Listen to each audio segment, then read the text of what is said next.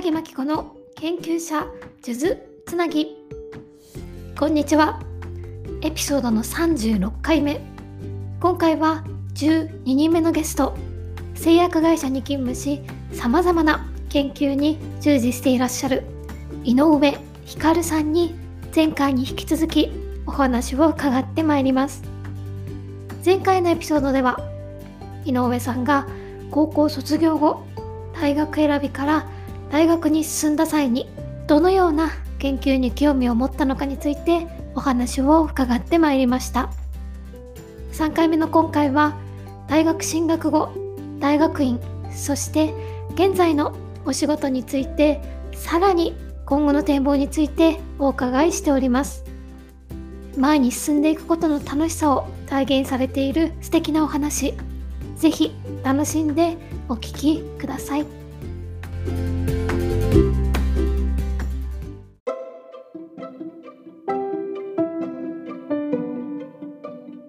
腸内細菌の、まあ、研究に取り掛かった際どういったことを、まあ、あの実験ですとか研究であの実施されたのかっていうのも詳しくお伺いできればと思うんですがいかがでしょう？あのその時に一番最初に取り掛かったのはやっぱり腸内細菌の中でもまだあの機能が知られていない細菌がいるっていうことだったの。でその原因としてはやっぱり未培養であるというところであの細菌が解析できていないものがあるっていうところだったのでまずは培養系の確率っていう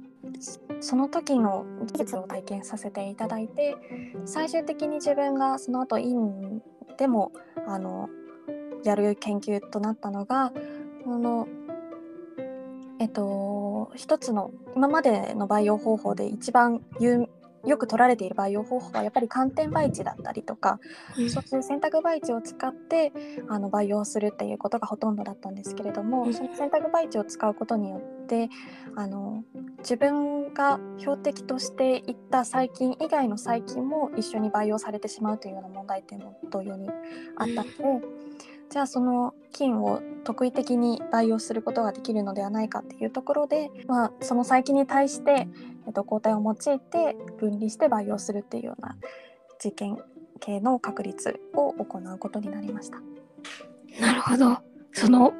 私は全くそういったバイオですとかバイオ系の話あの技術については全く門外漢なので存じ上げなくて大変恐縮なんですがその分離をするですとか今お話としてはあの井上さんがさらっとお話ししてくださいましたけれどもやっぱりそこをしっかりと,、えーと、研究の手法として確立するためにはかなりやはりそのトライアンドエラーみたいなのが必要だったのではと思ったんですが実際に取り組まれてた中であのこういったところが難しかったですとかそういった点があればお伺いできればと思うんですがいかがでしょ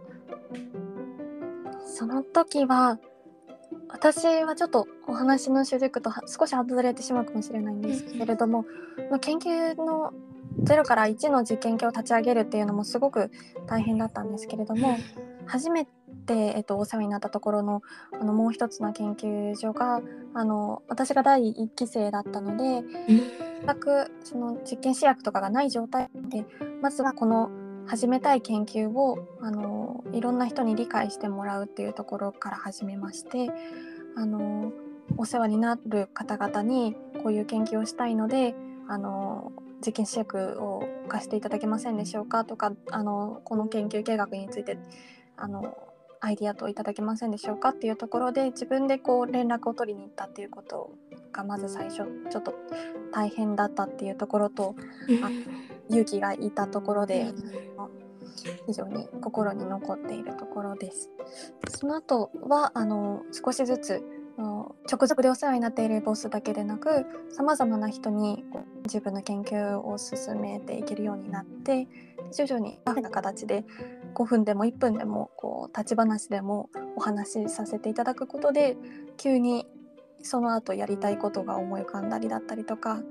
そういう経験がたくさん積ませていただいたのがあの良かったなという点でもありますしすごくそこまでの関係性を築かせていただくことがとても私の中では大変でした。うんなるほどいやすごいたなていうんですかねやっぱり研究をしていると自分の研究の話でも喋りたくなってしまってそれこそ1分や2分とか数分では済まないような こともたくさんあるかなと思うんですけれどもそれをあの端的に他の人に分かりやすくで理解をしてもらった上でこうサポートをしてもらうっていう体制づくりをもうすでにその学生の頃からあもちろんあの先ほど大変だったっていうふうにおっしゃってあのいらっしゃいましたがその中でもそのその人とつながっていくことの楽しみですとかあのもうその研究自体の醍醐味っていうのをもうすでにこの大学そして大学院でこう掴み取っていらっしゃったんだなと思うとすごい何て言うんですかね環境にもすごく恵まれて取り組まれて、まあ、いらっしゃったのかなっていうふうに感じました。あそうだと思います本当にあの皆さんいい方々ですごくお世話になりました。うんなるほど。じゃあ実際にその大学院を卒業する時の、まあ、研究結果として、まあ、明らかになったことあのやり遂げたぞっていうような成果みたいなのがありましたらその辺りも詳しく教えていただければと思うんですがいかがでしょう？はい。最終的にはあのその抗体を使って特異的な菌を効率的に濃縮するっていうところができたっていうのが一番の成果になり、でまあ、それがその大学院での修論の成果にはなるんですけれどもその基盤となる技術がができたっていうところで、まあ、私としてはやっぱり土壌細菌にもともと興味があったっていうところがあるのでいろんな細菌にその培養技術が応用できるんじゃないかなっていうふうに思っているところです。うん、なるほど。いや面白いですね。そのいい細菌が培養できるようになることで我々がそれをあのうまくこう何て言うんですかね対比等で使ったりですとか自分の体の中に取り組むことで取り込むことで、まあ、より良い環境やより良い健康づくりにつながっていくのではと思ったんですけれどもそういったあのところを目指しているという感じでしょうか？はい。そうですね。あのこれまでのあの培養されるっていうところについてはやっぱりまだ培養されてない細菌がたくさんいますし、うん、のヨーグルトとかに入っているような細菌も一部の人に一時的にしか効かないというところも分かっているので、うん、今一番新しいところとしてはやっぱり自分の細菌を保管しておいて自分があの腸内環境のバランスが崩れてしまって何か疾患があの発症してしまったらその自分が健康だった時のあの細菌層をまた移植すると自分由来のものなのでよりその効果が期待できるんじゃないかっていうところが今新しいところだと思うのでそういうところについてもあのあの特定の細菌のみを培養できたりとかそういうふうに応用が期待できるとは思っています。なるほどすごい特定の細菌だけをこう培養して体がこう何か不調になった時にそれを移植することができて体がそれこそ健康な状態に戻るとなるとあのいい意味でもオーダーメイドの医療ができてでさらにその病気が進行してより複雑な手術ですとか治療が必要になる前にその手を打てるんじゃないかっていうところでもなんか今後すごく発展してその細菌医療みたいなのができてくると面白いのかななんてお話を伺ってて思いました。はいはい、ありがとうございます。で、えっと、大学院でそういった研究をやられた後に、まあ、その後、その最近の研究をこうどう続けたいとか、こういうふうにしたいなとか、そういった、なんていうんですかね、その先の進路を選ぶ際にはどういったこう意思決定が働いたのかっていうのもちょっとお伺いできればと思うんですが、いかがでしょうか？そうですね。その後は私は今までのこの経験をどう生かしていこうって思った時にやっぱり一つはこの科学に興味を持ってる人だったりとかその0から1を立ち上げてみてそれをこう具現化していくっていうことがワクワクするというか楽しいっていうところをこう伝えたりとかそういう共感できる人をあのたくさんお仕事してみたいっていうことがあったのでそういう出版の会社だったりとかそういうところも最初は見ていました。あとはあのそのきっかけを研究のきっかけを作ってでその研究を発展させるっていう意味合いであの今の部署であるその MA 本部だったりとかさまざまなあの研究の開発にたたか携わるところをあの就職の時期時期では見ていました。なるほどあじゃあ選択肢としてはやはりそのままこう博士課程ですとか研究だけの場ではなくてそれをいかにこう社会に還元できるかっていうところを考えた上でその一般企業ですとかそれこそ出版社ですとか今おっしゃ今実際に携わっていらっしゃる、えーと、MA 本部ですかねっていうような選択肢だったということですかね。はいなるほど。で今は実際にそのメディカル、えーと、アフェアーズの本部で、まあ、そういった研究に実際に携わっていらっしゃるという研究の種を作るきっかけ作りに携わっていらっしゃるということでこちらはもう希望してな入社して結構早い段階でそちらに移動されたんでしょうか？あ最初からその部署であのいただきました。なるほどそうですね仕事内容としてはあのお医者さんだったりとか研究者の方々にあの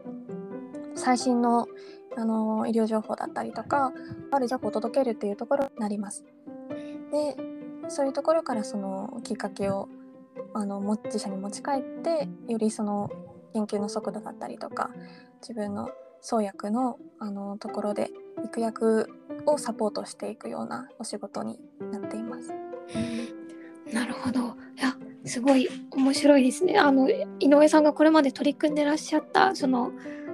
疑問の目をこう積んででさらにそれを探求していくっていうのを、まあ、実際にその企業の中でも、まあ、こう体現できるような部署なのかなとお話聞いてと思いました。初めてお伺いしたんですが結構こういったメディカルアフェアーズという部署は製薬会社はもうどこもお持ちなんでしょうか、えっと、MSL っていうようなあの部署だったりもするんですけれども、このお仕事内容としてはあの今多くの製薬会社さんの中であの設定されている部署だと思います。うん、なるほど。いや面白いですね。なかなかあの私も大学院の頃にあの病院の先生方と一緒に研究に携わることがたくさんあったんですけれどもやっぱりその製薬会社の方がいろんな情報を持ってきてくださってこういった薬がどういうふうに効いてとかこういったことにもあの応用できますですとかいろんな新しい論文とか持ってきてくださっていたんですよね。あこんなになんかいろんなこう研究を支えるあの現場でもちろんお医者さんだけではなくて、まあ、製薬会社の方があのこれだけ関わっているんだっていうのを実際にその現場を拝見してあすごく面白い仕事だなっていうふうに思ったので、まあ、そういったところにもこのメディカルアフェアーズの、ま、取り組みっていうのが生かされてるっていうことでしょうかね。はい、だと理解しています。私もまだ入社して間もないのであれなんですけれども。そういうふうに活躍できていけたらなっていうふうに思っていて、まあ、一方でそのやっぱり自分のこれまでの経歴からしてみるといろんなところに好奇心を持っていたので自分としての強みとしてはさまざまな情報をこう自社に持っていけるようになれたらいいなっていうふうに思ってます。うん、なるほどあで今入社したばかりというふうに井上さんおっしゃっておりましたが今後ですねこの、まあ、製薬会社での取り組みもそうですけれども、まあ、井上さん自身のその探求をしていく研究をしていくっていう取り組みをどういうふうにこう発展をさせていきたいかっていう未来のビジョンがあったらあの最後にお伺いしたいなというふうに思うんですがいかがでしょう？はい、えっと私自身はこれまで本当に研究の中の生活でもそうだったんですけれども一つの研究だけでなくてその一つのものを本当に多角的な視点を持ってあの進めていくっていうことが本当に大事だなって思ってきたので今後は自分のこの情報を伝えるっていうあの一つの強みを磨きつつもその情報を本当にさまざまな多角的な視点で磨いていきたいと思ってるのであのこれまで大学の中で気づかせていただいたさまざまな方々とのそのつながりを大事にしてそういった方々のセミナーだったりとかあの講演会にあの足を運ばせていただいてあの最新の情報をキャッチしてそれを持って帰って自分だけのその情報の強みといいますか情報をあの伝えて自分ならではの好奇心をいろんな方々にお伝えできていけたらなというふうに思っていますしそれがもしかしたら今後どういうところで活躍できるかはわからないんですけれどもまた何かとっかかりがあったらすごく嬉しいなって思いますし研究を始めたいと思えるようなあの方がもしその私の後輩とかであのいてくださったらすごくそれは嬉しいことだなというふうに思っています。なるほど。今おっしゃってくださった自分のその情報の強みを伝えていけたらっていう風なあな今後の展望だったと思うんですけれどもあのもちろんあの研究者同士ですとか企業同士もそうですけれどもあの井上さんが実際に小学校からあのそういった探求をするっていうのに携わっていらっしゃったようにあの小学生や今後こう将来大人になって職業を選択していく、まあ、多くの人々にとってもその井上さんの強みってかなりこううまくこうマッチするんではないかなというふうに思ったんですがその辺りはいかがでしょうか？またどういった人にっていうような井上さんの中での構想等もあればお伺いできればと思うんですが。そうですねそれこそ今回紹介してくださったあの伊藤浩平さんだったりとかの本当に今まだあの研究を本当にゼロから1を一生懸命やられているようなあの昔一緒に研究していた後輩だったりとかあとはまあもちろんお世話になったあの教授の方々もそうですけれども本当に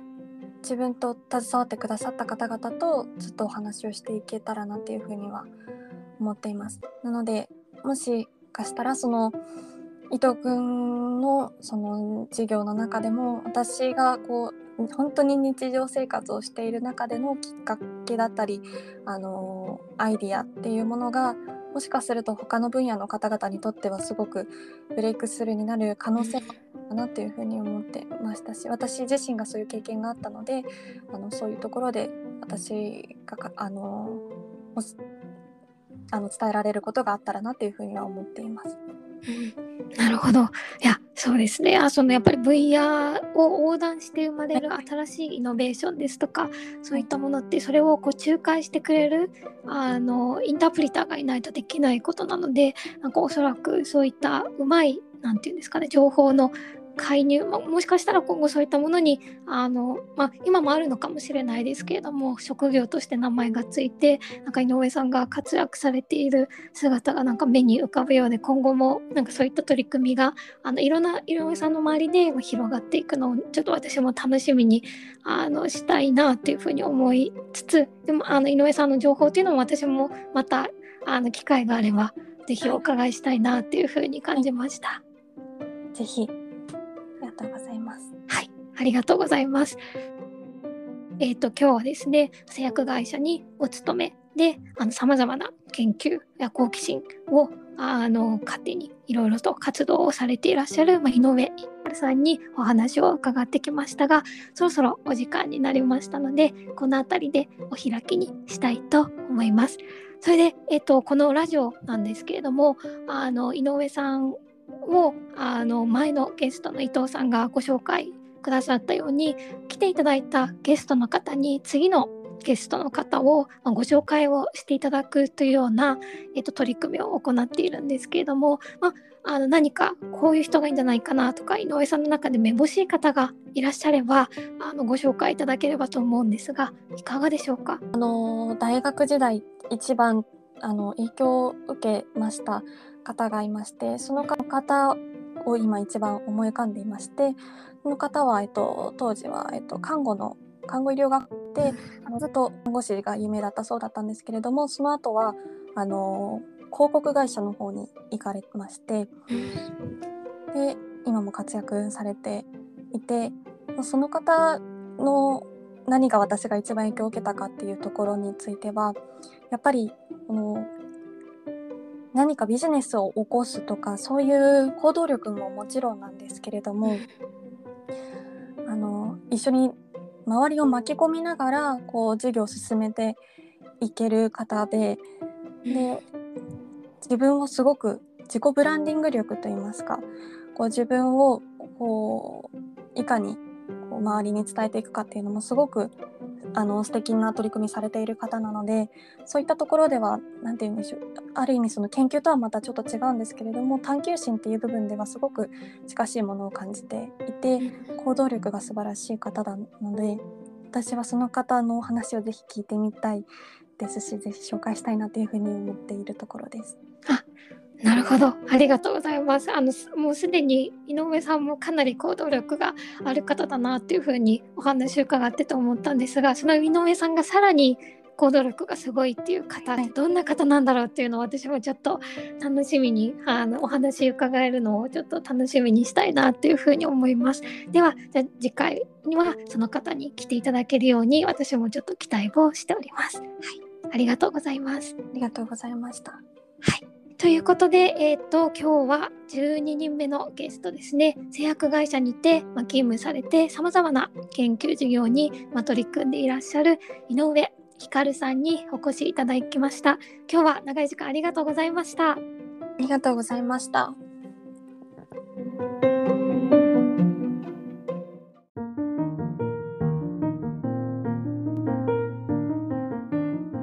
いかがだったでしょうか？製薬会社に勤務しさまざまな研究に従事されていらっしゃる井上光さんのお話楽しんでいただけましたでしょうか？